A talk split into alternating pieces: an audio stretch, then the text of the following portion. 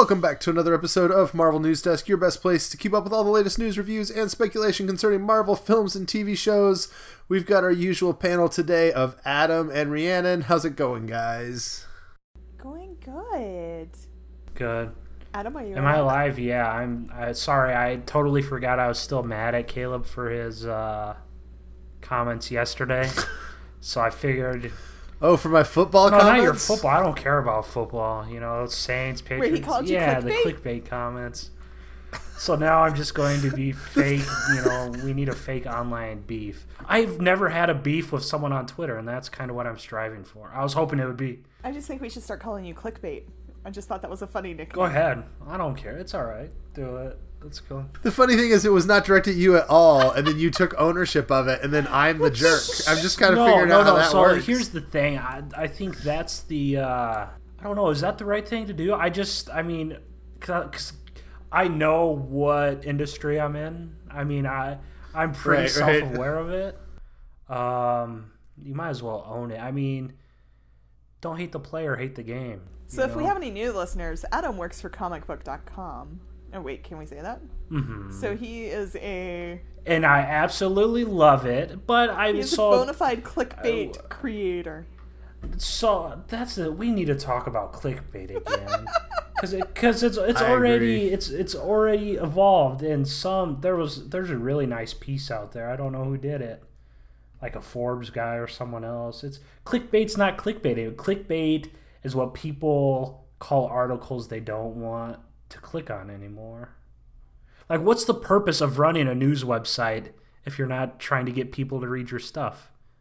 I mean, we, we've, I mean, yeah, we've dealt with that a whole lot in the past, especially when we were all at a small website trying to make it something bigger. Where if you put too much in the headline, nobody's going to click on the article. If you put a headline that makes people click on the article to find out what it is, then they're going to call it clickbait. So you're, and I did a whole piece at MCU Exchange. If you guys remember, like our definitions Right. of clickbait while we were there, because the the one that always bugged me was the spoiler clickbait relationship. Like I always remember, we saw we found out that Robbie Reyes was coming back to uh, Agents of Shield, and we debated internally: do we put spoiler coming back to Agents of Shield, or do we put Ghost Rider to return to Agents of Shield? And we were we were killed either way because if we said spoiler comes back, people like, oh, you're just clickbaiting it. Why don't you just put it in the title? And then you put it in the title, and someone's like, oh, you spoiled the show. I didn't want to know that he was coming.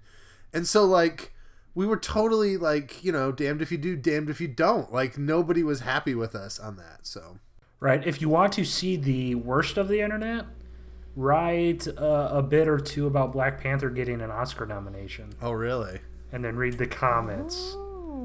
Miserable. Adam, you should start a beef with uh who's the uh what's the website or the Twitter account that's like save people a click or Oh no, film clickbait. No, I can't start a beef with them. They keep retweeting my do. stuff. They I hate they're, you. They're giving me.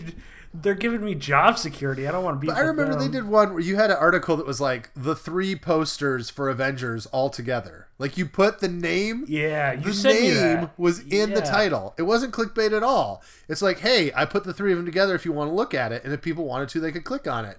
And they were like, it's just a picture of the three posters. That's what he said it was. That's what it is. Uh, exactly, and that's that's the thing. I mean, like it is exactly what I said. And there's some stuff that's not. You know, there there's some phrasing and stuff, but I, I most of the time, I mean, if someone puts like, "Here's what Charlie Cox said about Daredevil season three, people will call that clickbait. But I mean, like, Charlie Cox did say something about Daredevil season three. You know, I. I don't know. We've done a lot of things, continue to do a lot of things for free because we like to make it and we like to provide content for the fans.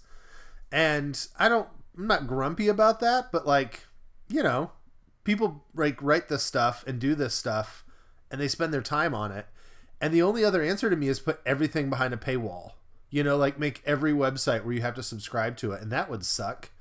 So, like, putting up with a little bit of clickbait, if it's the economic engine that allows sites to exist, is kind of okay with me. I mean, the classic clickbait was, "You'll never believe what Charlie Cox said at Ace Comic Con." You know, like Right. That that was like the original clickbait. Like you'll never believe, you know, he stepped on stage and you won't believe what happened next. Like so, you know, you're not at that level. Not yet. I But, can you know, be. take that inspiration. Especially with the Daredevil fans. Take that inspiration. Heck yeah.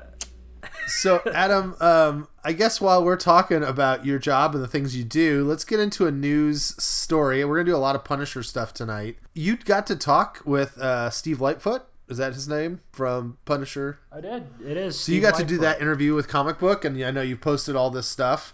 Do you want to give us a summary in the news of the things you learned from him talking to him about Punisher? Yeah, super super chill dude. Um, he, he- talking with him, you know, he's like the ideal writer to have on a really dark show. He said some, uh, especially with the. I asked him a question about Micro, and he said something along the lines of. Um, obviously, you could go read it, but I'm going to paraphrase. He, he said like he hopes that him and his wife didn't work out because he feels Micro's best at hacking and stuff. Um, so he's, I mean, he's on the, the darker edge of things. Um, obviously, you know, at least he couldn't say or he won't say, you know, uh, whether it's going to be renewed or not.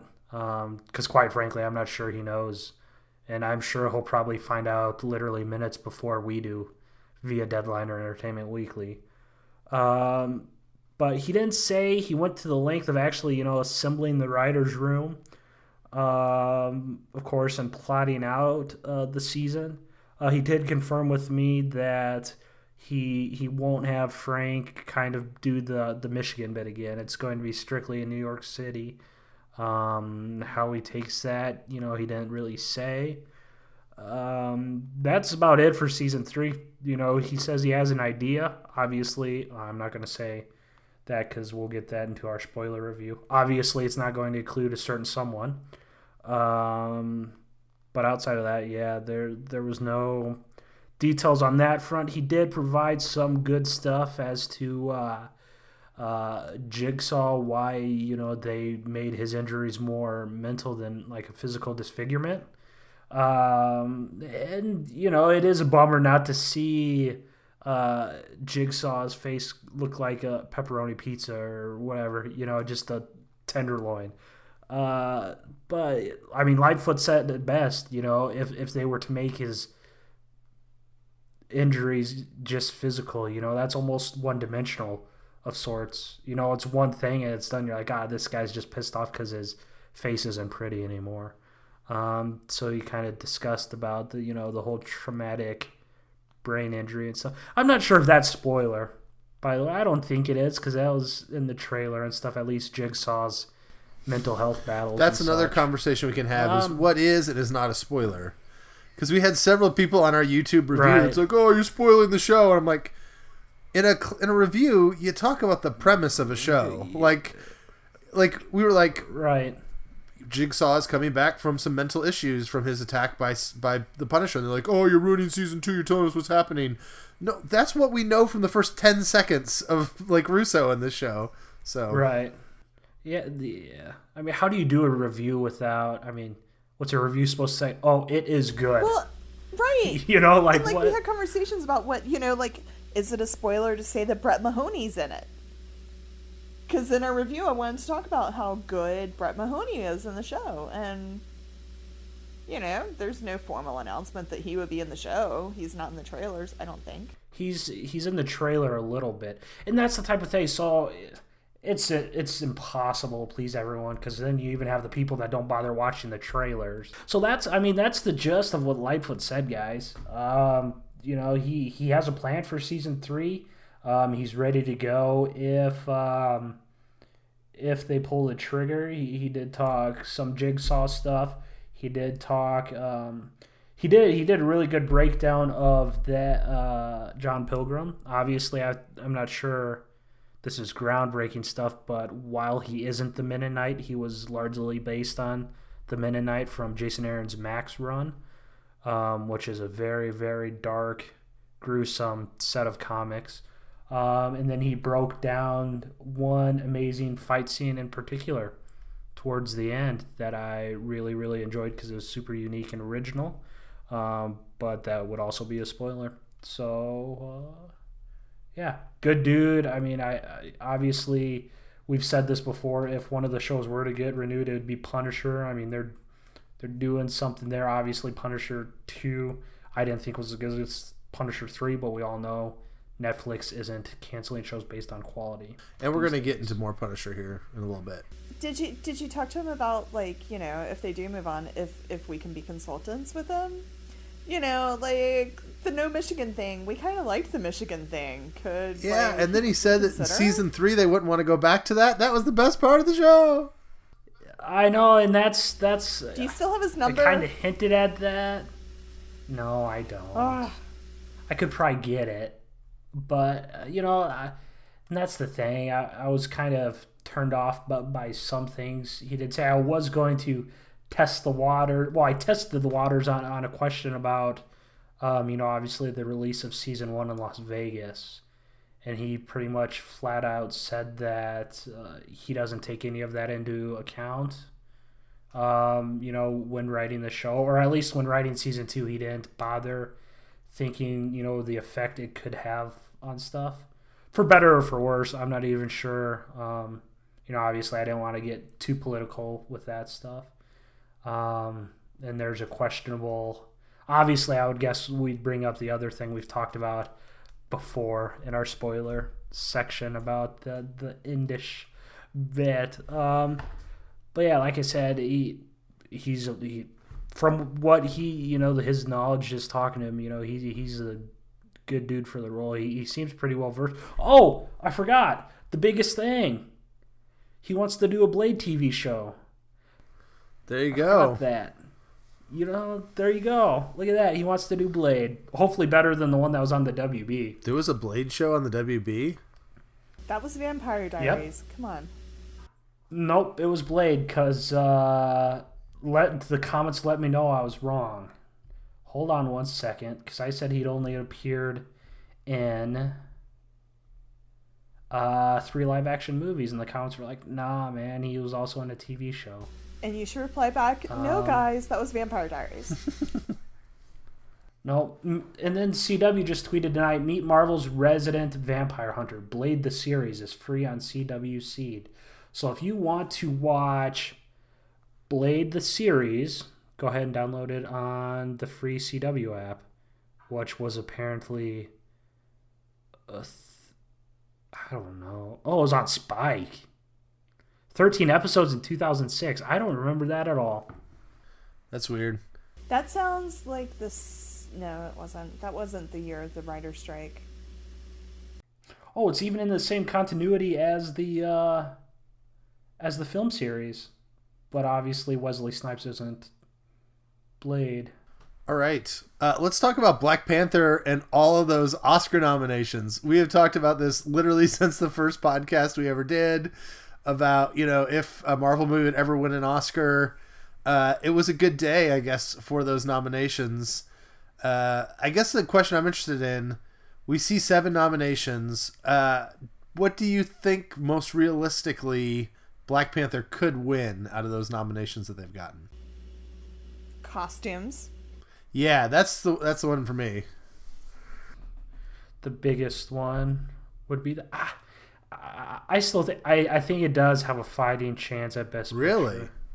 I really do. I think it does. I mean, I probably should watch the all the other ones. Um, you know, I'm a huge fan of Vice.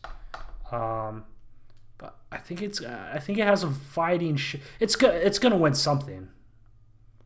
I, it's gonna it's it's gonna win something, and know, it wouldn't surprise me if it won the majority of the nominations they got. It's just so bizarre, Caleb. You've said this before. No individual is getting recognized at all. Not a single actor, actress, not a cast member. I mean, Ryan Coogler didn't get nominated. Um, but the whole, it, it just seems bizarre. You know, not one single person standing out, but just the whole movie as itself. Did it get adapted No. screenplay? No, it did It not. didn't, did it? which is shocking. I mean, that was Yeah, I mean, the biggest problem they have, I forget, I saw this the other day. I don't think anything has ever won Best Picture with zero uh, whatever they call it, above the line nominations or whatever. Like, if you do not have a nomination for acting, directing, or screenplay, you can't. You never win Best Picture. I mean, it's just never happened. Now, it, that doesn't mean it can't. It would just be, I think, the first time in history that that would have happened. So, Well, it's also the first time in history a superhero film true. nominated. So yeah, I mean, I think costume design is very well earned. When you look at all the ways they created the tribes and the different looks and the way that they brought in all these different traditions from all over Africa. I watched like a Vanity Fair video or something with a costume designer where she just talked about like all the research and like every single piece on every single person. She could name like the African tradition that it comes from and why it was significant. Like that was so thoroughgoing in their work that I really think they deserve it. I also could see the Academy getting excited about handing Kendrick Lamar a uh, an Oscar as well. I mean, he's had such a big year and um, uh, won the uh, oh, what was the the music award that he won that has never been won by a pop artist person forever. I don't recall. Oh, geez, you'll have to look this up. But yeah, um, it's got a chance of winning best album at Grammys, but we'll see. Oh, oh, for sure. I mean, it's it's it's probably going to clean house at the Grammys. It's probably going to do very well at the Grammys. Um, I mean, look at there's a very real possibility that Marvel as a whole is going to walk away with three Oscars this year. Possible, yeah. Do, Because do you think Infinity War gets it? I don't know. It, it'll be interesting to see if they do. I think the thing that's hard with Marvel is their VFX work always builds on itself from like previous movies. And so like yes, Thanos is amazing, but it's amazing in part because Hulk was amazing, but Hulk was built on earlier versions of you know what I'm saying? Like they always like increase themselves incrementally and it's not it's not like something brand new that we see often in the Marvel movies. So I mean, what the only real competition it has is probably Ready Player One, right? I mean, surely Solo. I mean, Solo. What stood out in Solo? I don't know how it was the- nominated. It was ugly. That whole movie, you can't see anything. It's like they shot it in a it cave. I don't understand. Right. Uh, so the, the word I was thinking about, um, Kendrick Lamar won the Pulitzer Prize last year, and he's the first. Um, what? yeah, did you miss this? Uh, it was the I totally first pop that. musician to win the Pulitzer Prize in like 85 years or something like that. So it usually goes to like a jazz artist or something like that.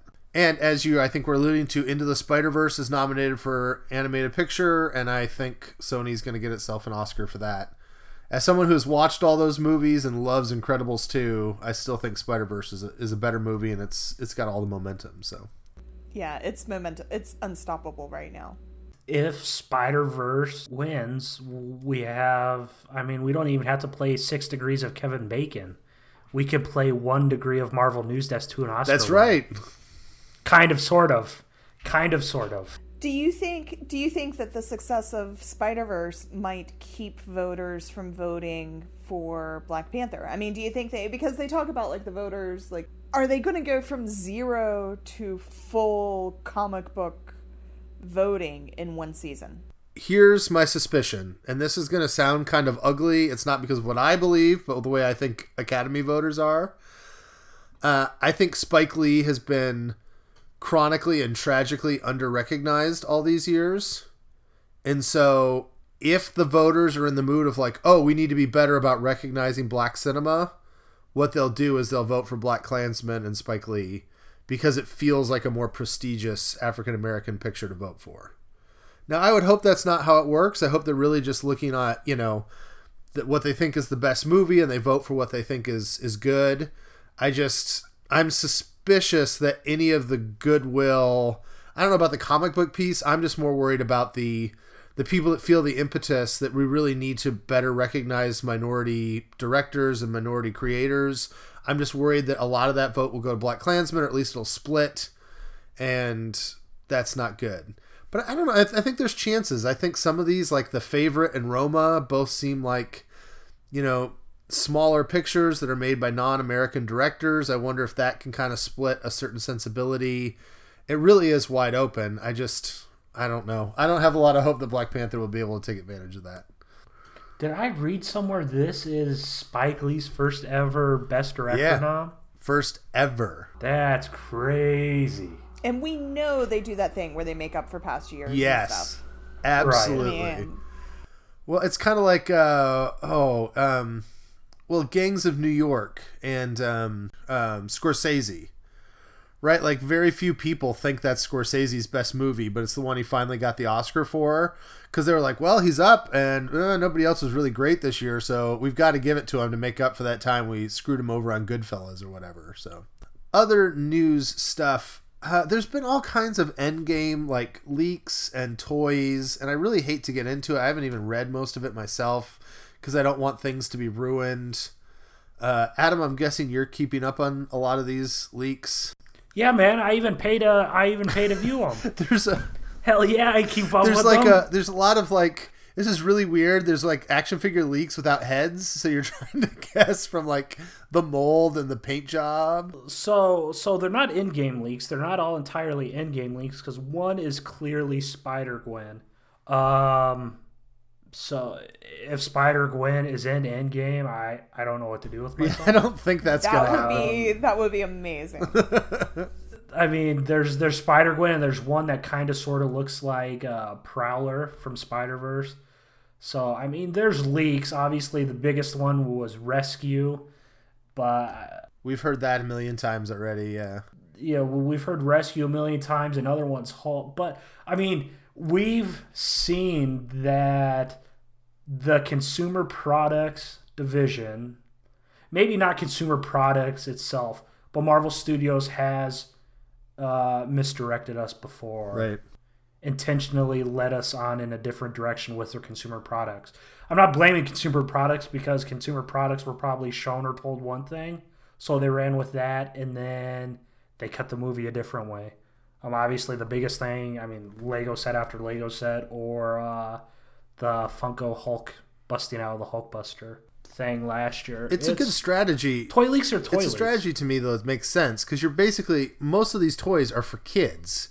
I mean, you have a lot on your shelf, but I mean, obviously, Yeah. thanks, Caleb. You know all those toy leaks. eventually no. I mean, I, and I there. collect stuff too. So- I mean, I'm not trying to mock anyone. I'm just saying they're really ultimately to sell toys to kids, particularly those Titan series crappy Right. ones. And mm-hmm. so, you know, the kids are gonna buy like they should sell Spider-Man helicopters, even if we're not going to get the Spider Copter in a movie, because kids will buy that stuff, you know. And so, Oh, give us the Thanos copter, man. Why the Spidey copter? Give us that Thanos copter. I mean, I've gotten to the point now I don't get too worried. Like when I see leaks, so many of these leaks are fake leaks, or they're like half the story, or it's another figure that's in a line that's actually not in the movie. I just don't get too worked. I mean, at this point, I'm not too worried about all that kind of stuff. So I don't know. I, I've not kept up with it very much. Earlier, I said Scorsese for Gangs of New York, but it was The Departed. Gangs of New York was the other one oh, that was a hell of a movie. You didn't like The Departed? I don't think anybody thinks it's Scorsese's best movie. Oh, it's good though. Yeah, but uh, anyways, I mean, it's wor- it's worthy of the award. I'll, I mean, it'd be like this: if Spike Lee wins Director of the Year, I don't begrudge it. I'm sure that he it's it's it's a worthy award, but nobody is going to look at his film history and be like, "Oh, his best movie was Black Klansman." You know, like right. Okay. Fair enough. so. Anyways, the only other bit of news, uh, I hate to say I called it, but I got pretty close. It looks like New Mutants is again being reshot or never got reshot. And the latest rumor is that they're just going to scrap it and put it on Hulu and be done with it. Now, I said it would go on Disney streaming, so I was slightly off of the service, but Hulu is about to become Disney streaming. I mean, this is just a total hot mess. At this point, uh, would you be. I assume we'd be happy to be able to just stream this on Hulu and not have to go to the theater to see it. yeah, I already pay for Hulu. Yeah. I've, it's just it's bizarre. Why are they? I it's crazy. Why why do we get so much stuff on this? Then I mean, is Boone leaking stuff himself to try to gain leverage over the studio or something? Or I, it's bizarre, man. I have no desire to see it. It's crazy to think we've gotten a tra What we got a trailer over a year ago, right? Oh, for New Mutants? Or crazy. Yeah. No, the trailer came. I remember. I was. Um, I remember because I was at a wedding. It was October of 2017. also well over a year ago. Wow. It- that's so crazy. They gave us a trailer, and none of that stuff's probably even in the movie. It's just bizarre. It's crazy. Yeah, earlier this week, a uh, friend of the show, Cooper Hood, had like posted something about how he was excited for Dark Phoenix, but like is feeling a little different about it now. And he, here's the thing: if you or no about New Mutants, if you believed in either of those movies, either New Mutants or Dark Phoenix, if you thought, oh no, they might do it well, and or like you were an X Men Homer or whatever, they have killed all of the momentum these could have. Like even if you watched the trailer and said, oh, that trailer wasn't bad, when you release a trailer and then the next day you go, yeah, we're delaying it six months, or you do like an Entertainment Weekly cover, which you know that Dark Phoenix EW cover was forever ago you put all that out, you start the hype train, and then you go, oh, sorry, just a second, just put it on pause. Uh, we're gonna pick back up in three or four months. Uh, never mind.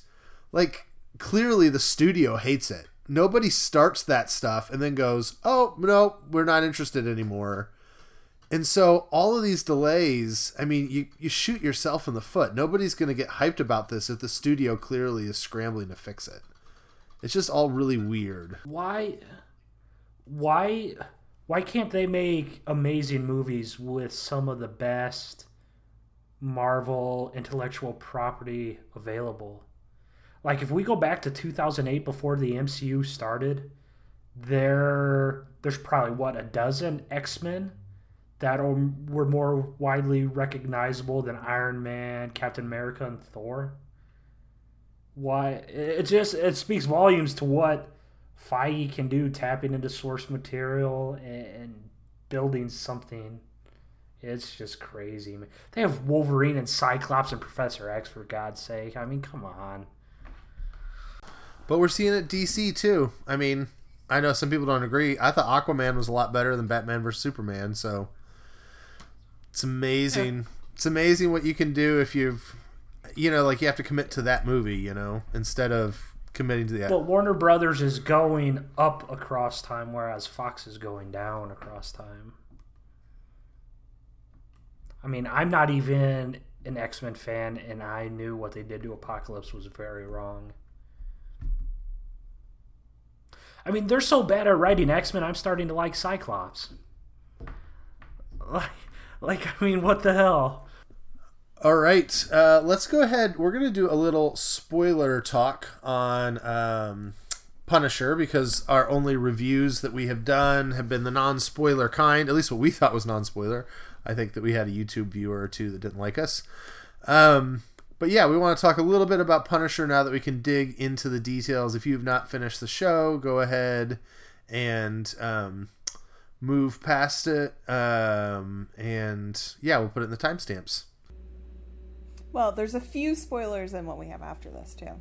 Oh, that's true. Yes. Uh, after this is our interview with Royce Johnson. And so uh, Royce was awesome. He's also known as Brett Mahoney. The interview was great. We're going to put that after this, but there'll be a little spoiler talk in that as well. So, all right. Uh, now that you guys can talk about anything, Rhiannon, I'll let you start. Is there anything that you uh, want to get off your chest and share now that you can talk spoilerifically? I I mean, and you verified this because you've you finished the series the most recently, but the Pilgrim plot and the Jigsaw plot never ever intersected. They're not even tangential. Like I really thought the the way they cut the trailer and made it look like in the last episode they might like meet or something. No. Yeah. They made it look like Russo hired Pilgrim. They specifically edited it for it to look like that. Yeah, like the two had no purpose. The Pilgrim plot. I watched the whole season. I have no idea what his motive was. I why was he wanting to kill those girls? I, I I don't know. I don't care. And I don't know because I don't care. I'm sure they explained it in some way, but I don't care. I found the Pilgrim plot a little more interesting. So on a religious on a religious side, like I mean, how do you feel about that being it also just kind of feels icky to me that there's this trend, and I'm not even like very religious, but it feels icky to me that there's this trend of vilifying Christian extremists at the moment. And it felt, I don't know, like, yes, they were bad. It was awful, but it, just the whole pilgrim plot, blah. It just made me feel blah my general take is um, I'm okay with plots where bad, like where religious people are bad people because there are religious people who are bad people. And religious fundamentalism and extremism is not good for people like religious people who are not extremists. We don't benefit from extremists. So I don't mind that being an element. I kind of liked what they did with Pilgrim because it's something that I've honestly, I was going to say earlier, this is going to sound bad, but I've kind of seen it, not to the extent of this, but where somebody lives like a really horrible life and then they have a religious conversion experience and they change who they are. But then the people who kind of convert them take advantage of their extreme feelings of kind of guilt and like it's just a it's a hard thing. I mean, particularly like him, he's apparently like a neo-Nazi, right? That has given up those ways. He has all these feelings of real like no matter what, if you're changing your life and trying to become a more better like a family man and a moral person after living that way, you're going to have extreme issues of guilt and shame over who you were. And the idea that a religious leader would take advantage of those feelings to um, manipulate somebody, like that's a real thing that really happens. What I liked is particularly when the girl said, Your faith doesn't make you do this. They're manipulating you to do this. And Pilgrim's like, Yeah, that's what's going on. Like that was, that all felt very real to me. Also, his back claps where he like kind of lost it and got drunk and high and used prostitutes and stuff like that. Like that's the thing that really happens with people that have certain patterns of life and then try to get out of them. So I don't know. All of it felt. I mean, it's all hyper, hyper, but it felt realistic to me that that's a religious journey a lot of people go on. Ultimately, the religion I saw being picked on was people who use religion as a way to control their to keep power and control over people, and that's something I'm really fine critiquing because I critique it too. So That's that's valuable insight. Positives, happy things. Um, Brett Mahoney. It's not just because we have him on the show. He really was so freaking good. Yes. Brett Mahoney like is just tired of all of it. And it really feels like he's finally decided how to live in this world at this point. Karen Page, how did you guys I mean when I saw her walk into that hotel room or uh, hospital room knowing that that's like the last that we'll ever see the reference of Nelson and Murdoch, the last that we'll ever see Karen Page as Karen Page. I, my heart hurt a little. Yeah, it just kind of bummed me out because I was happy with the scene with the napkin being the last of it. So it was almost it was just like a coda I almost didn't need, you know. Caleb, there were also about a quarter of a million others that were very happy with the napkins. scene. I don't know. There's about a quarter of a million that have like signed a petition saying they're not okay with an ending with the napkin scene. what was the deal with that Moore guy? Have we se- we've seen him before, right? He was in another. Was he in Daredevil or Jessica Jones or something? The who? The guy in the morgue that wanted her The shoes. Morgue's. Uh, Oh, I Yeah. I don't feel like I know him. So I think you're confusing Adam. There's another more guy who Trish always gives reservations to restaurants. Oh, that's right. But I don't think it's the same one. That's not the Maybe same it guy? is. I don't think it is. Maybe it is. yeah, I don't know. I'm like, wow, good lord. I loved Grief. I love though how they built it up to something grosser. Like I thought she was gonna have to kiss him or gonna have to go on a date with him or something.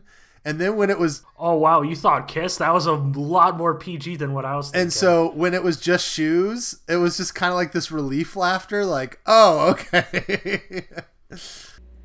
Yeah, I, I thought it was gonna. I knew it was gonna build. I knew it wasn't gonna be something sexual because the way just sort of they were building it up. But the yeah, the shoes, that was funny.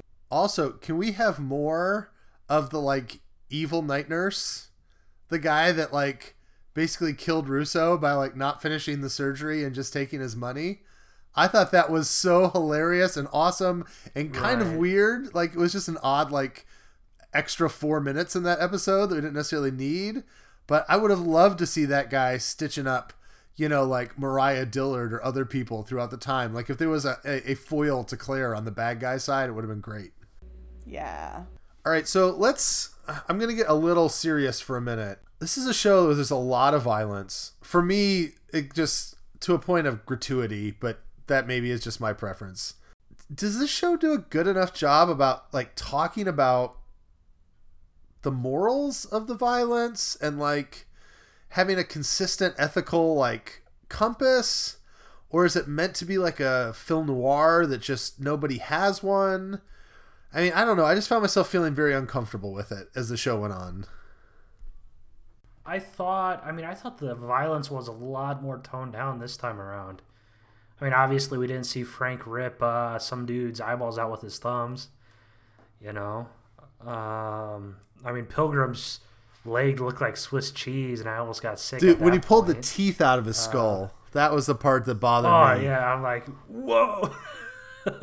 but uh, well, like I said earlier, you, you know, Lightfoot specifically said he didn't think of. I mean, at least Vegas in particular when writing about the show, and, and I mean, I understand kind of where he's coming from.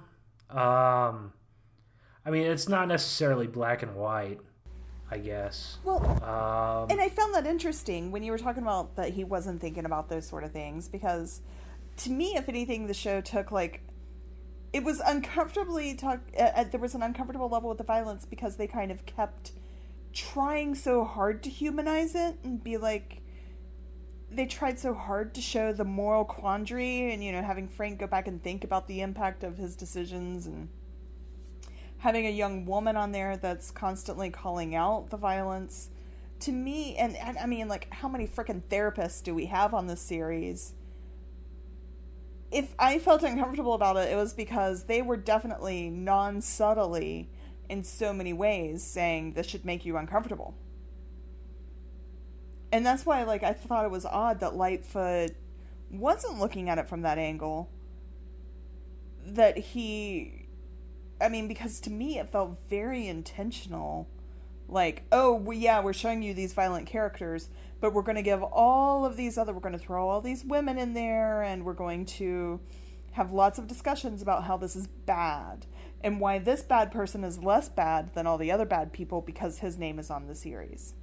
Yeah, it just it seems almost nihilistic to me. Like you had Madani as the one character who seemed to say, "No, there's places I'm not going to go and things I'm not going to do." And then in the last episode, she chucks a woman out the window and puts bullets through, you know, Russo. And I, I don't blame her for the self defense. I mean, I don't know. Out the window, it kind of gave me joy to see that woman. We'll talk about her in a minute.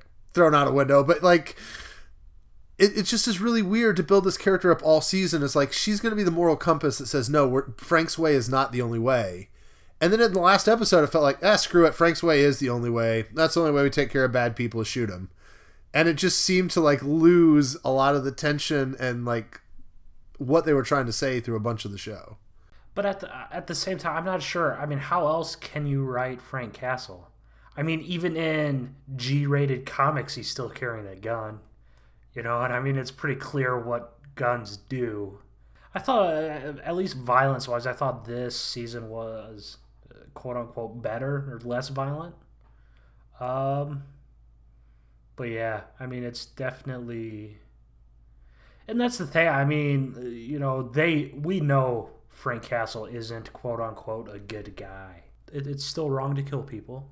Um, and if you're watching Punisher and have other thoughts, that's probably not good. Um, but I mean, I, I understand where the writing's and from the creative point, you know, I I, guess I'd have to agree with, with Lightfoot to an extent. You know, Uh, at some point you can't necessarily let you know real life events affect creative stuff. I mean, we should still be able to separate the two, right? I, I guess what I'm saying from from even a story perspective though, like I want Frank to have some kind of ethic. Well, he does, and that was completely on display. You know, I mean, he tried killing himself because he thought he killed innocent people. Yeah, I mean that. oh, I guess I think that was about as good as ways they can do it, at least in terms of the show. I mean, So- what other? I, I think we're going to talk about this. To me, the last scene was very problematic. Because, like, through most of this, for the most of this season, he's killing, like, paramilitary, like people who are out to assassinate him. He's literally killing people in defense of innocent people who are imminently in danger. Like most of the violence in this is Frank killing someone who is about to kill someone else.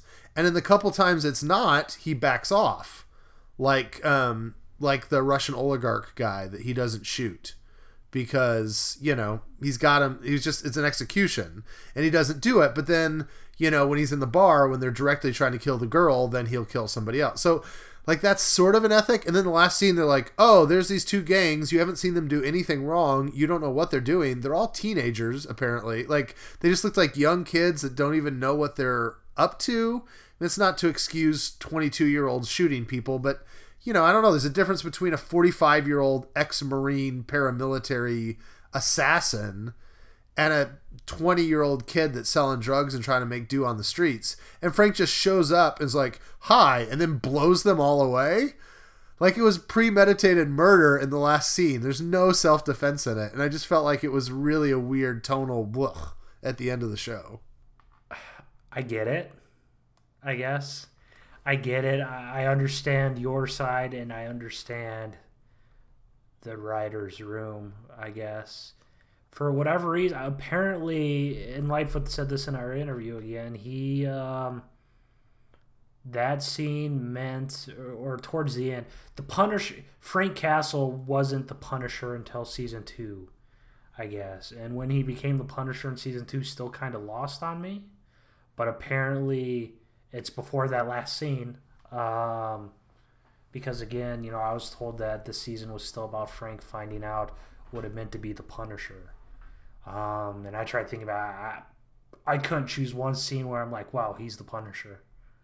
You know, I mean, I thought he was the Punisher in the pilot episode. Um, I, all I can think of is the scene in the mobile home where he looks at Madani and Curtis and says, "Just let me be who I want to, like who I am." Yeah, true. I guess that's it, but yeah, but I feel like uh, yeah, I mean, I'm with you guys on this on the becoming the Punisher. He's become the Punisher 15 times. Um, and they didn't do anything to assure us that he would stay the Punisher this time either. I feel like some of the best Punisher that we saw was in Michigan at the very beginning of the season. You know, I mean, that hotel room shootout. I mean, that episode three shootout in the woods where he went through and he was just popping off people in the woods coming up behind him. That was Punisher punishing at top form he didn't have moral quandaries on doing that. He had his he he had his reasons and you know we had fabulous Punisher in episode 3 of this season. In episode 1 of season 1. And I guess to me the thing that makes those click is those are all in defense of someone. Like there was somebody's life he was defending or avenging. You know. Well, and I mean yeah. we don't know I mean, we just don't know the story about the group at the end. Right. Either. Exactly. You know, but the fact it's contextless, I think, makes it feel different, is what I'm right. saying. Well, yeah, it's jarring. It's certainly jarring, and that's what the, the... particularly when it ends with "in loving memory of Stan Lee." You know, like okay, yeah, I nothing makes me think, "Oh, Stan Lee," quite like murdering a bunch of twenty-year-old youths. right, but as you'll hear now, I mean, what it was done well before Stan passed. So, I mean, I I get where you guys are coming from on that and where Twitter's coming from on that, but I'm not sure. I mean, I can't remember the last time I sat through credits on Netflix. Right, right, right. Yeah. I think part of what stuck out to me though is there was the uh, in memoriam thing for uh, is it Reginald Cathey at the end of Luke Cage season two? Yeah, and they made that fit very well and very beautifully. You know, well, yeah, Luke Cage didn't really blow out away a whole warehouse full of people either. Um, I do want to talk about a couple more characters uh, before we run out of time. Uh, that therapist was the worst character in the history of character. Yeah, like I, I she like was so. Did, did you understand her at all? Like, did you understand why she did anything she did? I mean, eventually they gave her. Eventually, I understand what she did a little bit more than Pilgrim. I mean, the the people behind Pilgrim, the people hiring Pilgrim. Um, but she was obnoxious. She felt to me like just a we need another woman in this show to, you know, throw a human angle on our killers. all the men we have out there killing, we need another, you know, human angle. I was uh I was hoping we got the weird bizarre sex scenes out of the way in 112 or 111 wherever those weird dying wet dream fantasy things were. Yeah. which were bizarre but then this year we get uh like a pseudo BDSM type pain sex scene and I'm like what the hell's going on? Well, and this is a pet peeve of mine, but when they interlace um, violence and sexuality, like they did it very explicitly. At the beginning of one of the episodes, they've got Billy and her in bed, and they cut it back and forth with him and the gang like robbing places. I think that's really bad for society. Like the psychological effect of like combining sexuality with violence is really not good for human brains, and so anyway, uh, this is my soapbox, but like I really hate it when they do that on the show, and they've kind of done it a couple times. Like it'd be one thing if it was done once; it was kind of more an artsy fartsy thing in season one. But here it was just like I don't. Well they're physically hurting each other while while doing it you know it's just bizarre and it's like ah. It probably says a lot about Lightfoot's sexual thoughts and I don't know. um, everyone has their kink I mean that season one, that season one scene, it was very, very icky. I don't think anybody felt comfortable in that, but it felt like it was very intentionally uncomfortable. That it was drawing this juxtaposition of Right. this character and what she thinks he is and what he really was. But yeah. I think that's the thing. Well, and I mean, it's, it's consistent for Billy. I'm a little tired. I don't know. If, this might be a, our most mature show ever. I'm a little tired of magic jigsaw penis too. The idea that like women's brains just fall out of their heads the minute that they get around Billy Russo. Like they did it to Madani, and then they did it to the therapist. You know, Billy Russo shows up in the room, and all of a sudden, these very smart, intelligent women that have professions just are like, "Oh, Billy," and they just do really stupid things that ruin their lives. I find that very frustrating. Absolutely. I'm not sure. I mean, if can that be a, a spin-off podcast or can we start a band or something? Just call it Magical Jigsaw Penis. I mean, have you guys seen Ben Barnes though? I mean, I might no. I, I might throw my career down the tubes and go to prison for him. Look at him. Um, Oh. Uh, the other thing I want to talk about for a minute was the girl. To me, the best part of the show was the relationship between Amy and and, and Frank. Like it really worked for me. And some of those episodes that you guys said were bad, for me, I thought were redeemed because I just loved seeing them together. My favorite part of the whole show, maybe, was when they left that studio and she convinced him not to kill the guy who ran the the, the video studio. And then as they left, she goes, "But you can burn the place to the ground if you want to." Yeah. And then they just they like leave, and the flames are coming up. Like the way that she was like a moral compass for him, and the way that she kind of redeemed some of the father that he lost when his kids died. Like I don't know, I thought that was all very good. I liked her a lot. I loved their relationship. I loved her snarkiness.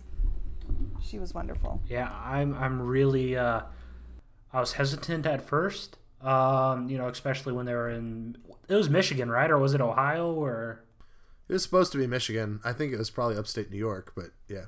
um, you know, I was hesitant there, but I'm really glad of where it went. I mean, I felt during that bus station scene, that bus depot scene. I mean, she did great. Uh, Giorgia Whigham did great. Bernthal was amazing in there. Um, I lost my train of thought. Sorry, I'm still stuck on magical jigsaw penis. That's right. but yeah, I mean, she she was she was really good. Um, you know, right when when she started, uh, right before that that hotel sequence, uh, is really when I knew I was sold on on the character. Yeah, I don't love Frank taking her to murder the big bad people. Like again, that felt just like an inconsistency to me that he's trying to protect her from all this stuff. And then he's like, "Hey, here's a gun. Let's go in there and I want you I want you to hold this gun up to the bad guys' heads and let's go kill them together. Like I didn't. I don't know. That felt a lot of character, but other than that, I liked her a lot. the the one fight I was mentioned last week was that hotel fight. How I've never seen anything shot like that before in my life, and it seemed almost perfect. You know about how the the the two hotel rooms and just blindly firing through the walls. I, I don't know what it was about it, and then they flip rooms halfway through, and it was just. Uh, I really enjoyed that part, and then the other part one of the favorite lines I can't even remember what he said, but it was in the final fight where they're just both beat and Frank's like takes a deep breath and says, "You ready?" or whatever. You know, I just really enjoyed that aspect of it, and which still, I mean, that does point that he was still kind of fighting whether or not to be the Punisher. I guess because I would guess the Punisher just would have used his gun to blow Pilgrim away, whereas it was Frank Castle that was fighting John Pilgrim in the junkyard. It was a little bit of a Martha moment. Like, oh, you have kids? It I have kids. right, yeah. No one I've ever killed has ever had kids before. You know. Right, but that was, I mean, that does run with the the whole stuff of the season too, with the Russian guy, Yeah. Right. and then those the two the senator the senator's parents. I was kind of what's were they also like politicians or were they like a super PAC or were they just No, I- man, I they're, guess they're just the, the the rich folks that run this country that you know had set their son but up they to were the become parent president. the, okay but they were the parents of the senator right Yeah. I got at least that right Yeah, yeah. And there was something about the senator. There was something about the senator and Amy, and that's why Amy had to die. Right. Well, she she was hired to get pictures of the senator, right? The senator and the Russian kissed or met or something, right? Yeah, so the senator is gay, but they've always hid that because they thought it would be bad for his political agenda. Because he's Um, a Republican. Assume, presumably. Right, right. I mean, and so they they got pictures to blackmail him of him with a man, and then they they, they killed the girls so that they um uh they they tried to kill the girls for doing it, and they tried to get a hold of the photos. The whole reason they wanted Amy and, and Frank was because they knew about it and they could blow the whole thing wide open. And really, it was a commentary on the fact that these wealthy you know these wealthy fundamentalist type religious people that were politically engaged were so homophobic that they caused all of this mess over the fact they're embarrassed that their son is gay. Right. Where'd the Russian come into that? I'm lost. The Russian's the guy who kissed him. So the Oh, Russians That's what, I, see, knew that's what I thought. Oh, Yeah, the Russians knew of course it's the Russians. The Russians knew that the senator was positioned to not only be a senator but maybe run for president. And so their hope was that they could get dirt on him so that they would then be the hand behind the White House. Not that that would be anything that would be remotely like something that would happen. in Wait, real the. Punisher season two is a documentary. Oh my god, I finally got it. yeah. It's all coming together. I mean, I'm all for a good, juicy Russians controlling the White House plot, and I, yeah, they could not even keep my attention with all of that. Uh, the last thing I wanted to mention, I love the way that Russo dies.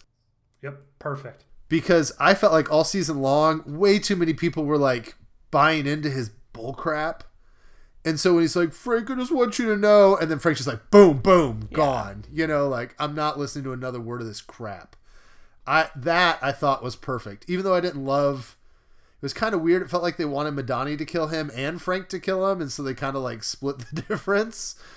But I liked that Frank just ended it, and he, you know, there was just something like very satisfying about how brief and quick that like Frank was so over it he didn't even care. You know, like the guy he couldn't kill at the end of season one. At this point, he doesn't. You know, whatever. That- Let's get it. That's done with. because he's really become the Punisher now. Yeah. That's Oh. exactly what I was gonna In say. In that moment, he became the Punisher. That's the moment when he really became the Punisher. Even though he wasn't wearing the vest, he should have brought the vest with. Uh, anyway, do you guys want to see a third or a third season of this show now? I think so because that'll probably be the only Marvel show we would get. If they make one, I will happily watch it. It's the tricky thing. I mean, the Punisher's not. I mean, he he's he he was introduced in the Bronze Age. He was he doesn't have the mythos, Man, they already did Jigsaw. Micro was off undercooking turkeys with his wife. Or not. Um, or not, according to Lightfoot. Well, Lightfoot flat out said he's probably drunk in a pool of whiskey somewhere waiting for Frank to come rescue him. Um, so that's how depressing that story I could still ended. do the Odd Couple, Frank and Micro. Like I enjoyed that sitcom. I would like to see them go with the Madani CIA stuff and take the show overseas. Like I love the idea that they'd bring in Micro and Punisher and they'd almost do like a Suicide Squad kind of deal like you're bad people, you're not officially working for us, but there's a a Russian, you know, a Russian tech mogul who is infiltrating the US government and it's your guys to job to stop him and we're not going to ask questions on how you do it and it's like Frank on the run in Russia with Micro helping him, I'd be totally into that.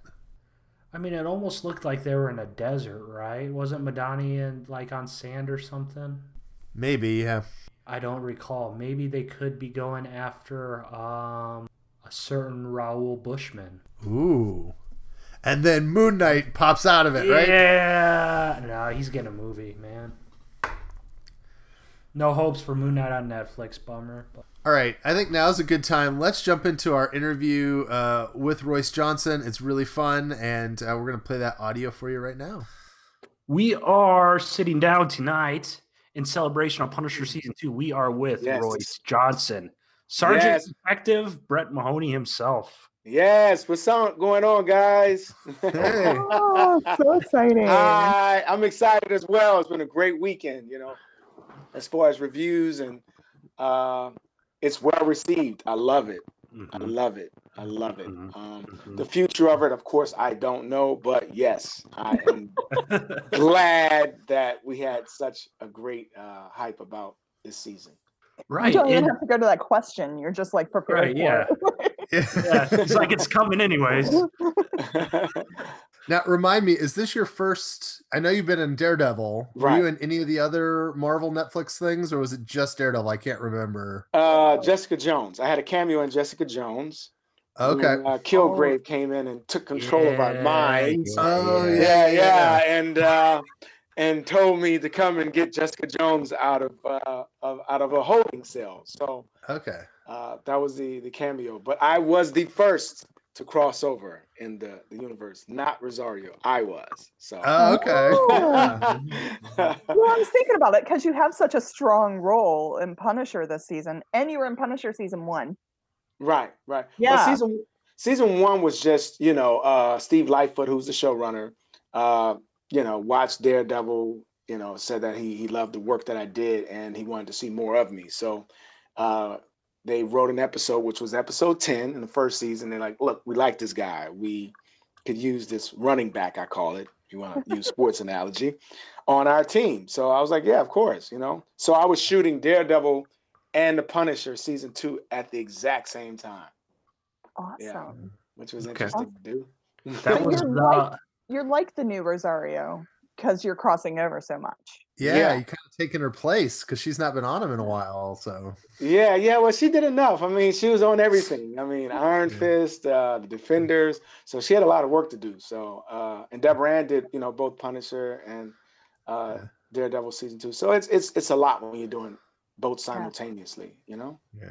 So I'm kind of interested. Um, when your character shows up, it's often uh, there's a good comedic quality to Mahoney. you know, like I, I laugh out loud most Yeah. of his lines. yeah, but it's a- It's a pretty dire show. I mean, it's there's lots of killing and death and like the dark, seedy underside of the world. So I'm just interested as an actor when you approach that role, how do you balance trying to fit into the overall tone of what you're doing, but still Mhm. bring that comedic piece? I mean, I'm sure there's an issue there that you that you've thought through as, as you've done this Well, role. Well, just like yeah, I mean, I think every actor brings some of themselves to every role they play. You know, um, I don't want to play him like a typical, you know, typical cop role. I want to play him as a human being, a guy. He's just a guy doing his job. You know, um, uh, law enforcement. You know, sometimes they get a bad rep.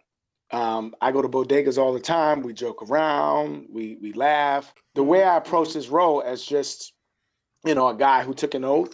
I got a job to do. Why not add a little humor to it? It's such a gritty show. Um, it's the best way I can communicate with the other actors, you know, have that bond. So that bond outside of shooting crosses over, you know, and uh, that's where the relationship comes in at with the comedic part, you know, just being funny off off camera to bring it on camera, but still talking about a serious matter. I mean, it's kind of a you have to laugh to keep from crying type situation. Yeah, exactly, exactly. That's you know, even you know, going to Madani's doorstep, telling her about a girlfriend who shows up at a place that I showed her and then pretends that she doesn't see me.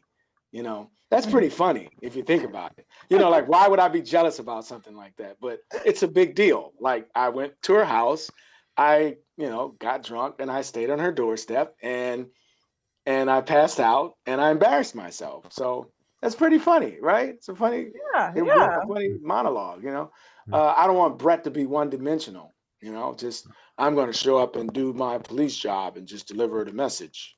It's super interesting. I just uh, I talked to Steve a couple days ago, and he said the same exact thing about you as you said about yourself about how you uh, how you play Approach the the character. yeah, about the character and not the cop.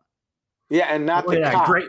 And, and great minds think alike on that one, I guess. Yeah, yeah. I, I think that. Yeah, I think that. You know, um, I live in the Bronx, so I, I see a lot of law enforcement guys here. You know, and you know, I see them joking around with each other. It's not all, you know, ready, hands up, looking for somebody to uh, arrest or something like that. They're real people. They're guys who ready to go home and see their wives and families, and so that's how I approach the role. Uh, I like that. I talk about my mother a lot in Daredevil. People probably think, "Hey, he lives with his mother, or he checks up on his mother, and she needs to stop smoking cigars."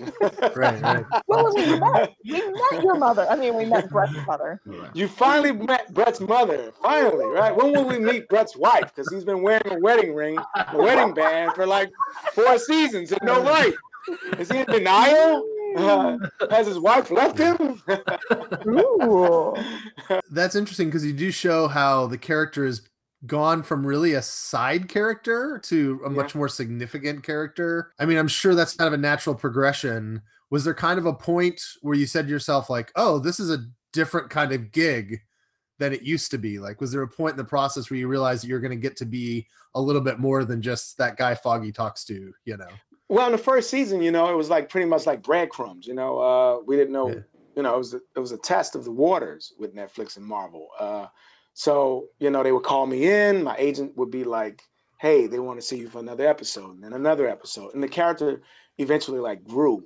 And then I was like, "Hey, wait, this is this is this could turn into something." I would always try to like leave with with what they've given me a, a great punchline to want them to have me to come back. You know, sort of like the the Bruce Willis, you know, yippee yay, mother, you know, something that they can remember me by on my last line. I would always approach it like that to have the audience say, "Hey, I like this guy. You know, he's not all bad with helping out, but becoming allies with Daredevil was the real challenge. Uh, just living in New York and you know seeing you know people dressed up in all kind of costumes and outfits and making this guy an ally was I think was more of the challenge for me because I don't know his his, his identity. That's that's the thing. And being in the law being in law enforcement, you know, my eyes and antennas should be up to a guy dressed around Right. fighting crime. Now I'm trying to remember at the end of Daredevil season three, th- I felt like there was hints that maybe Mahoney was starting to figure out that Matt is Daredevil. You know, as the actor, do you think Mahoney was starting? Do you think he was a good enough detective? He was starting to piece it together, or no? Uh, right now, I would say still no. I, I don't think. I think you know, there's constituents, comrades, colleagues. You know, uh, I was starting to see him as a, a, a, a, comrade. If he wants to hide his identity, let him have it. We're both on the same team. I think that I've seen him enough times by being friends with Foggy Nelson so long. I think I've you know walked in the law offices. I've seen Matt Murdock over a thousand times. I, I I don't think I would have a hint in my mind that he's the guy doing all this stuff. But yeah, he's and that's some about of the it. brilliance of the character. I think is that because he is blind, Right. like his his his secret identity is like a step up from Mhm. even like a Batman or whatever. Because people go, oh, he's blind, and they it- it's almost a critique of how we look at people with disabilities and kind of like right. write Right. them off as not being capable of certain things. Right, exactly, exactly. That's exactly what I'm, I'm trying to say. I see him as a clean cut, straight edge guy. He just happens to be blind. Him outside in the streets at night, you know, hunting down bad guys is probably far from me. But there is a, you know, a, com- a camaraderie that we build up over the over time with this Right. episodes that just come together. That just piece together pretty well, especially with the promotion. How could I be upset with a guy who got me promoted? You know what I mean? Right, right, right. I don't care who you are, man. You got me promoted, man. I'm not trying to get in your business like that. So you you did mention you are. I mean, you were the first. I mean, you're the original crossover, at least in the Defenders verse. I mean, how's that? How's that work logistically? Obviously, you were filming Daredevil three and Punisher two concurrently. I mean, does does the call come from up top, like Jeph himself, that says, "Hey, we're going to have you in Daredevil," or did you get a call from Steve saying? I mean, how's that work between, especially if you're Well- filming at the same time? I mean, well, did Erik yeah, and well, first- together? Or? Well, first they deal with my reps and let me know, you know, to try to make my schedule as uh, less, you know, chaotic as possible. You know, Gotcha. uh, I there was ne- they warned me, you know, forehand that I may have to shoot one in the morning and one at night, and the storylines were very different. Of course, you guys know that. Right. So that never happened, which was fortunate and lucky for me that I never had to shoot, you know, two different shows on the same day. Um, it could be the next day, but not the same day, which would have thrown me out a little bit with the storylines as far as an actor. But uh, we made it work. We made it work. You know, um, they were deep into Daredevil, at least by episode seven, when we were just starting the Punisher, episode one or two. So it was enough time to, you know, balance the two together. So you got at least a little bit of sleep between each night. Yeah, yeah, a little bit of sleep. I was like, how do I sleep? There is no. You sleep when you can. You sleep in your trailer. You sleep on breaks. um, wherever you can get it. It was like, welcome, welcome to, you know, the world of Marvel. You know, uh, welcome to TV. You know. Uh, Yeah, I saw Jay Ali's behind the scenes post where our buddy was sleeping inside the church. oh yeah, yeah, yeah, yeah, and that's real. That's real. You get a little nap in. yeah. you know, uh, the best way you can. You get a nap in. But it was fun. You still, I mean, it's a, it's a good problem to have as an actor. You know, I heard Mahershala Ali. You know, he was shooting Luke Cage and Moonlight at the exact same time. You know, he would get on the Ah. train, go to Philadelphia, shoot uh, wherever Moonlight, see his family, and then come back and shoot some of Luke Cage. So that's that comes with the job. Yeah, comes with the job. It's a good problem to have. Trust me. You, you talked about living in New York, and obviously these shows film primarily in New York. They made New York Mhm. a character. Uh, was that a fun experience for you to be kind of so close to work and being able to be in the city and you know work so close to home? It was ah so convenient, so convenient. I, I listened to the guys from LA, they had to get put up, but me, I can come home, rest in my own bed, you know, uh, come back in my study room where I started, you know, that's where I am right now. I'm not in my my apartment, I'm like in my study room. So uh, it was pretty cool to come back there and, and just feel like home. Uh, Yeah. and instead of some hotel room or some apartment, you know, some Airbnb spot something, you know. So I'm glad that the shows are shot in New York City. If I had to go to LA, of course I would go, but I'm just glad that I was at home shooting and working. so I mean, obviously, when when did season two wrap production? It was obviously before the dominoes started to fall, right? Yeah, it was yeah. Um season 2 I believe wrapped around May June-ish, June timeframe. Okay. And I think we were done with the Punisher around August. Yeah, of course that uh when the news came out, you know, kind of, you know, tore us all apart around Christmas time, I believe. hmm right. Yeah. Yeah, we were already scheduled to shoot. We had our parties, you know, uh, you know, Erik was ready, schedules were ready, um, super excited, and then the news came and we didn't know who did what or who said what or you know, did we have to wait?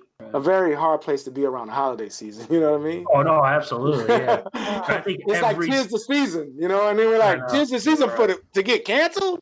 You know? I thought we did all right, guys. Come Oh, on. yeah, no, you You did did. great. You I mean, things come out is that it had nothing to do with the the quality of the show. Right, right, right. But we didn't know that at the time, you know. Uh, you know, we just got some phone calls and some emails saying, you know, what great jobs we did, and um, you know, hopefully we will return. And every other person was like, "You guys, you'll be around. You'll get picked up." You know, Yeah. it's sort of like a family member had passed away. You know, like you'll be all right. You're gonna get through this. You know? So, I mean, the guys can roll their eyes at me, but do you know about the Save Daredevil campaign and all the stuff yes, that's been going of course. Okay, I all was a part of that. Uh, I signed Oh, a good, petition. good. You've been in I, I did with- everything. Yeah, yeah. We uh, we posted. We uh, I told friends walking down the street, Uber riders, you know, Uber drivers, you know, you know, Yeah. save Daredevil. You know, he's been good to us. Gotcha. I, uh, family, man. We we're family. We fought together for four years. You know, how could I not participate, Yeah. man? It's like living in your building and you got to sign something, you know, from management. You you know, you, you participate. You know, right. you're a team player. Royce and I are going to go carry signs around around Times Square. Yes, let's do it. Yeah, let's yeah, do it. yeah, Save we can do it. Daredevil. Hey, Daredevil. that that would be a good way to boost your follower count. Just use uh, the save Exactly. Daredevil hashtag. I never thought of that. See that? You're giving me ideas now. Oh, There see, you Royce, go. so- so I live in New York, but there's there's some plans forming. We'll make sure you're in the loop. Please, There's some there's some taking it to the streets type stuff in New York happening. please, please. So I have maybe a boring question about the practicality of all that. I mean, we've heard that if this show is going to be picked back up, it'd have to be a couple of years because Netflix kind of had some contractual thing that said that Marvel wouldn't do another Daredevil something for a couple of years. Mhm. As an actor, how does that work? I mean, I assume that you're hoping that you'll have like a great movie gig or another great TV gig two years from now. I mean, I always feel like on those petitions, I don't want to make Royce sit around for two years to get another job. you know, like Right, we want right. you to be working. And so when somebody talks about like the revival of a show later on, is that practically tricky though to get everybody back into a show after it's been on hiatus that long? Uh, I don't, you know, two years is a long time. One year, okay. Two years, you know, we all probably will be working on something in two years. And to revisit is like getting the band back together. You know, to get everybody back together would be awesome. Um, you know, to hit this, the big screen would be great too, as well. You know, I embrace that. If we was just to even do a movie or, or some sort, uh, uh, that would be great. But right now, you know, right now we know nothing. Um, Yeah. Apparently, you know, contracts were signed and it's 18 months. But you know, everything can be reversed. You know, uh, it's this is higher than than us. You know. And you could be Right. making the next Moonlight in Philadelphia and taking the train back up to be Brett Mahoney. I mean, Exactly. I, I will, and I will definitely do that. Uh, I love the character. It was my breakout role, and um, of course, uh, even if I'm on a show, of course, negotiations have to be made with my reps. But uh, you know, Marvel calls. You know, you go. I mean, the brand speaks for itself. I'm interested, uh, kind of back to more specifically on the Punisher. Okay. Um, one of my favorite uh, scenes was where you guys go off the uh, overpass in the. Uh, Everybody, the the ambulance. The ambulance. Yeah, yeah, yeah. So, um, I mean, was that tricky to shoot, or was that just good camera work? Like, I, I'm interested how that, uh, how the the practical effect there was for you guys trying to film that. I think I think it it involved everybody. No one had to step out. We're talking stunt guys. We're talking CGI. We're talking uh, props. Um, you know, we did the green screen. I had never done green screen ever. You know, and this was my first. And uh, you know, just controlling the wheel. You know, the whole non-driving thing when you're actually supposed to be driving was an experience for me. Uh, glad to see that the cuts came out great. Uh, felt like I was moving the steering wheel steering wheel a bit too much, but um, the the the action of it when you saw it, you know, uh, a guy could be moving the steering wheel that much. Uh, you know, bypassing, almost hitting uh, pedestrians and stuff, and dodging other cars. Uh, that you're right. That's probably one of my best scenes as well. Mhm. Uh, and and it was the first time we see Mahoney just like loses it. You know, uh, he's been pretty straight edge the whole time, and now he's like everybody else wants to be act crazy and tell lies or whatever. So let me let me step off the edge a little bit, and uh, things happened. You know, we end up crashing, almost. You know, both dying. I have to say, But, uh, but it involved everybody. Uh, just to answer your question, the stunt guys, the you know, uh, just just the ADR, somebody, not the ADR guy, maybe a PA screaming hard right, you know, turn hard left, Yeah. you know. So it was a lot of involvement with everybody, and it took hours. It was hours, hours upon hours, and we couldn't shoot it here. We had to shoot it in Albany there's a speed limit in New York City. We can only go so fast on the on the on the highways. You know, there's the FDR and the uh, uh, the West Side. So we had to go up north to shoot the scene itself, uh, which was pretty cool. Uh, we we got there and everybody's like, "Oh, you guys, they're shooting them. They're shooting the Punisher here," you know. So we like made the news that night. You know, we went to Starbucks. You know, they wanted pictures in Starbucks. You know. It's like you guys are here, man. You got the most excitement in Albany in like weeks. That's good news. Yeah. That's Yeah. I have to say that scene is like the one time in these shows that I was like so incredibly scared that your character had died. No, no, I mean, no. He could have came out with some special powers, man. That's how Marvel works, man. Freak incidents, man. Come on, a freak incident happens, and before you know it, Mahoney can fly, or you know. Piper. Do you have a character? Yeah, like I mean, if Mahoney was to come out of something with special powers, do you have a character in mind? right now, I mean, one of my uh, favorite Marvel characters is uh, Professor X. You know, um, we don't want Mahoney in a wheelchair. You know. Yeah, so, uh, but uh, you know, anything can happen in the Marvel universe. That's what they said. Yeah. You know, Yeah. uh, die, come back. You know, you guys know about the hand and things of that Mhm. nature. Uh, you know, so. But they are running out of Dragon Bones. Mahoney might have to hurry up. they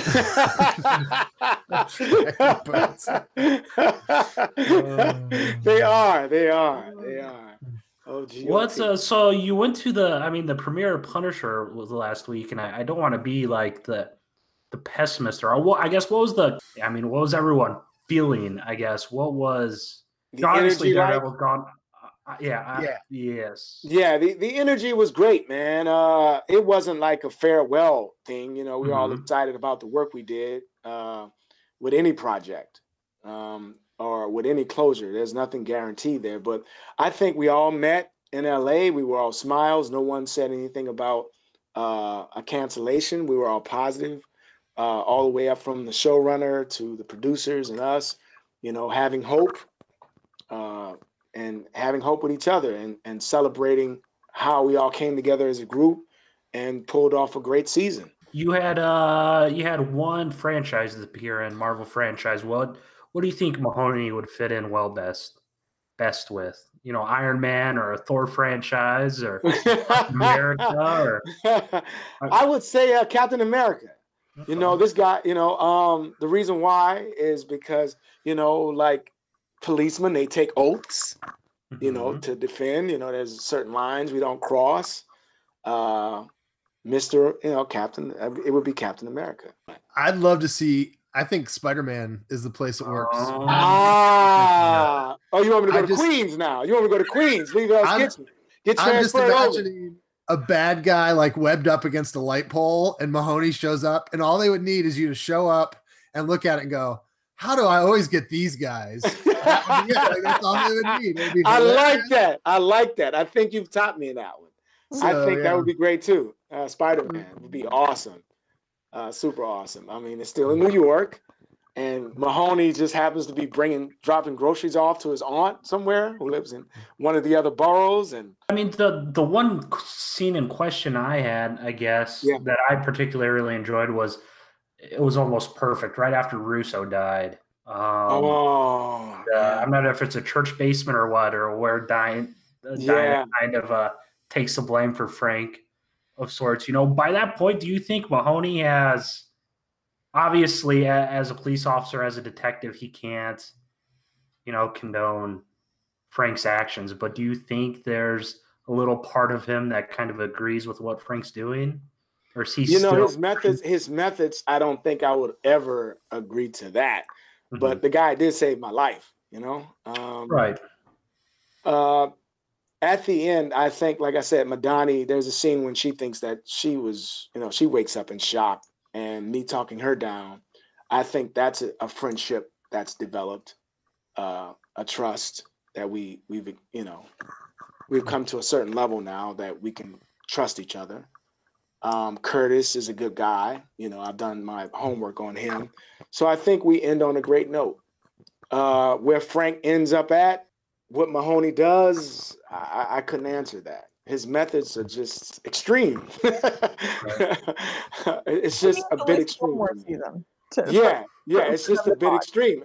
Even when uh, he does save my life, I'm like, I still can't let you just go and Right. do, Yeah. do things the way you do things. Will we be best buds? I, I can't answer that. You know what I mean? Right. Right. It's almost as if you know how well Mahoney would do in that uh, sheriff's department in Michigan.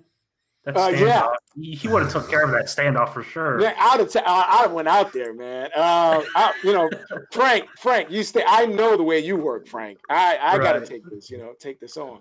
But uh, no, no, I thought that was a great scene to be, It you know, that he's he's drifting now, and uh, you know, there's other law enforcements that are, uh, you know, uh, are not as as trained as uh, Mahoney is at this point. Because I thought, like in season two, you know, having a first case, being a first time detective, you know, a little bit in over his head uh, as far as with the hand. But by the Punisher season two, you know, he's pretty seasoned at this point. Well, and I think there's also he's making the calculation of like, I, I don't like Russo being murdered, but I also know that this will probably end all this baloney that I'm having to deal with, right? Yeah, Like at yeah, some point, exactly. it's like, let's just be finished with this. Yeah, already. Right, exactly. So I can get back to uh, other, you know, work to be done. Because uh, Yeah. you know, chasing two guys simultaneously at the same time is, is pretty pretty hard for one detective, you know? So Yeah. as you wait for you know Daredevil four, Punisher three, Jessica Jones three, are you in Jessica Jones two? Can you say? You know, I can't. I can't say that.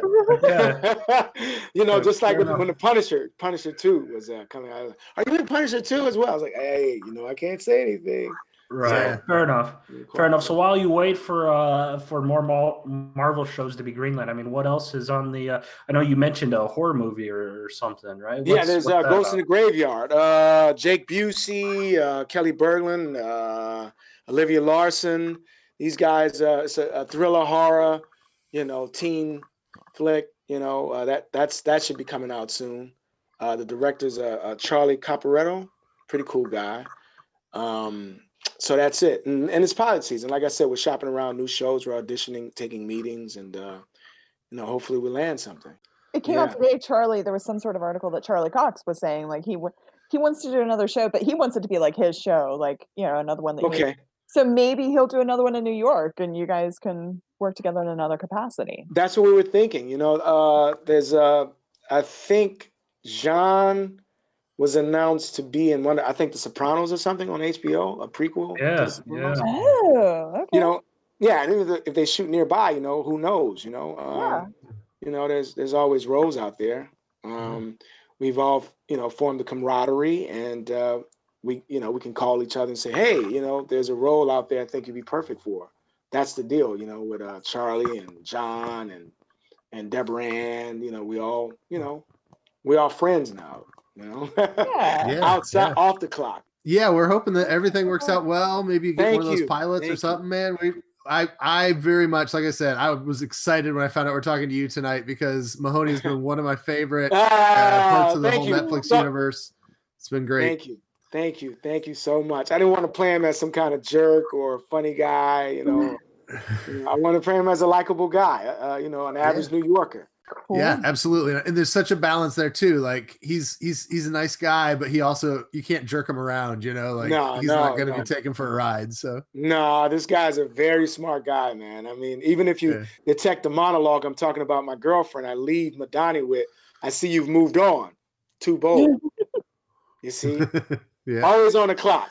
Always on the clock. Yeah. Even when he's not on the clock, he's on the clock. Awesome. Well, thanks, so guys, much for your time. I really appreciate it. And uh yeah, man. Hopefully I get some more being on the followers, man. I am Royce Johnson. Instagram. There you go. yeah, absolutely. On Instagram, go there. Instagram, got and you're on the Facebook, And you're not doing Twitter. Not, not yet. Not Okay. yet. We got to do Okay. some Twitter, but not yet. Well, if you if you do it, let us know. We'll spread the word there. Oh, we- Um, We we don't blame you. We kind of hate Twitter. I mean, we do it because we have to, but it's kind of a nasty place. So I know, man. You say one word on Twitter, man, it gets and it's gone. I, I literally mean one word. yeah. yeah, yeah. Got it. Uh, all right. Thanks so much for your time, Royce. You have a good All night. right. Happy New Year's, guys, Happy and New uh, and uh, hope to be hearing from you soon. All right, Yeah, sounds good. sounds good. Thanks again. All right, take care. All right. Bye. Bye.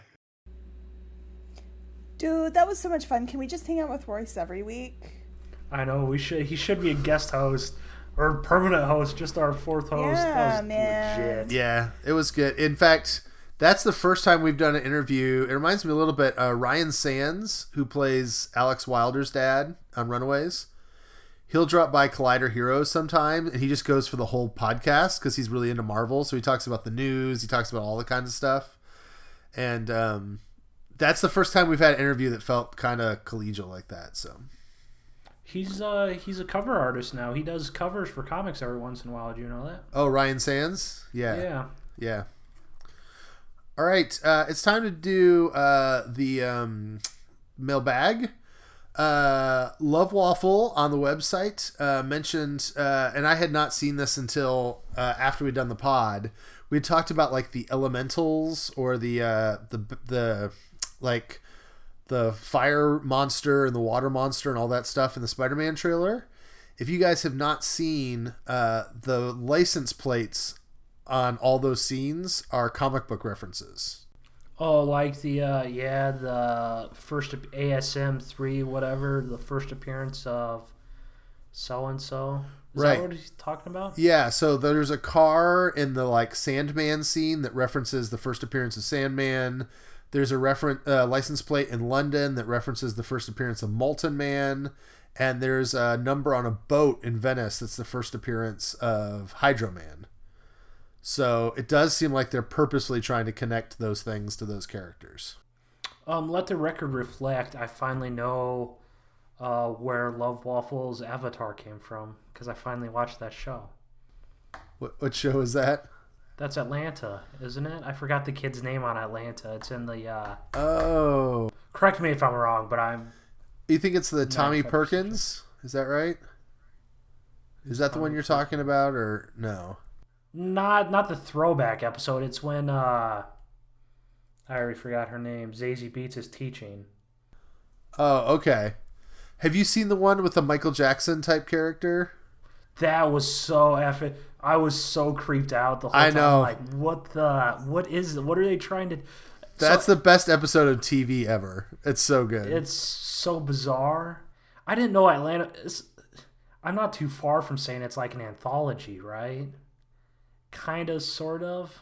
yeah, I mean, so here's the thing. It's a show that holds together Atlanta Talk. It's a show that holds together thematically.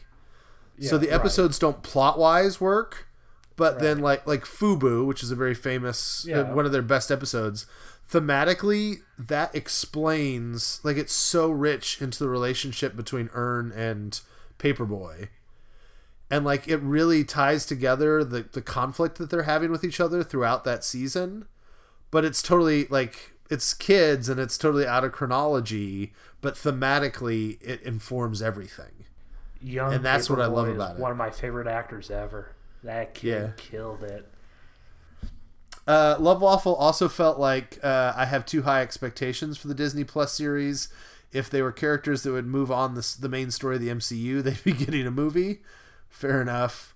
Um, and also, he does not like the idea of a young Loki movie because Tom Hiddleston is the reason why people like the character. And if you don't use Tom Hiddleston, people probably won't like the character. So that makes sense.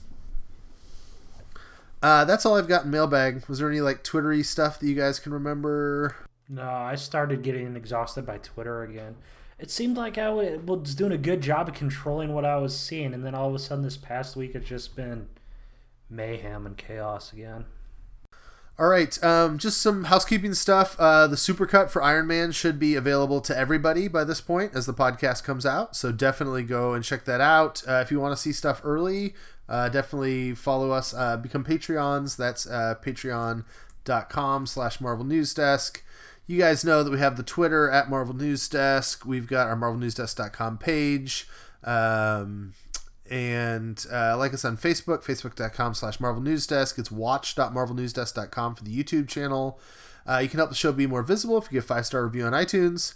Uh, number one thing you can do every week is listen and tell your friends. We thank you for that. Thanks to Kim, Tim Cox for our logo. He's at Instagram at Tim V Cox, and Alvin is on a variety of social media platforms. He gave us our music. He's at the school School. All right, I think that does it for this week. Uh, thanks for listening, guys, and we'll be back next week.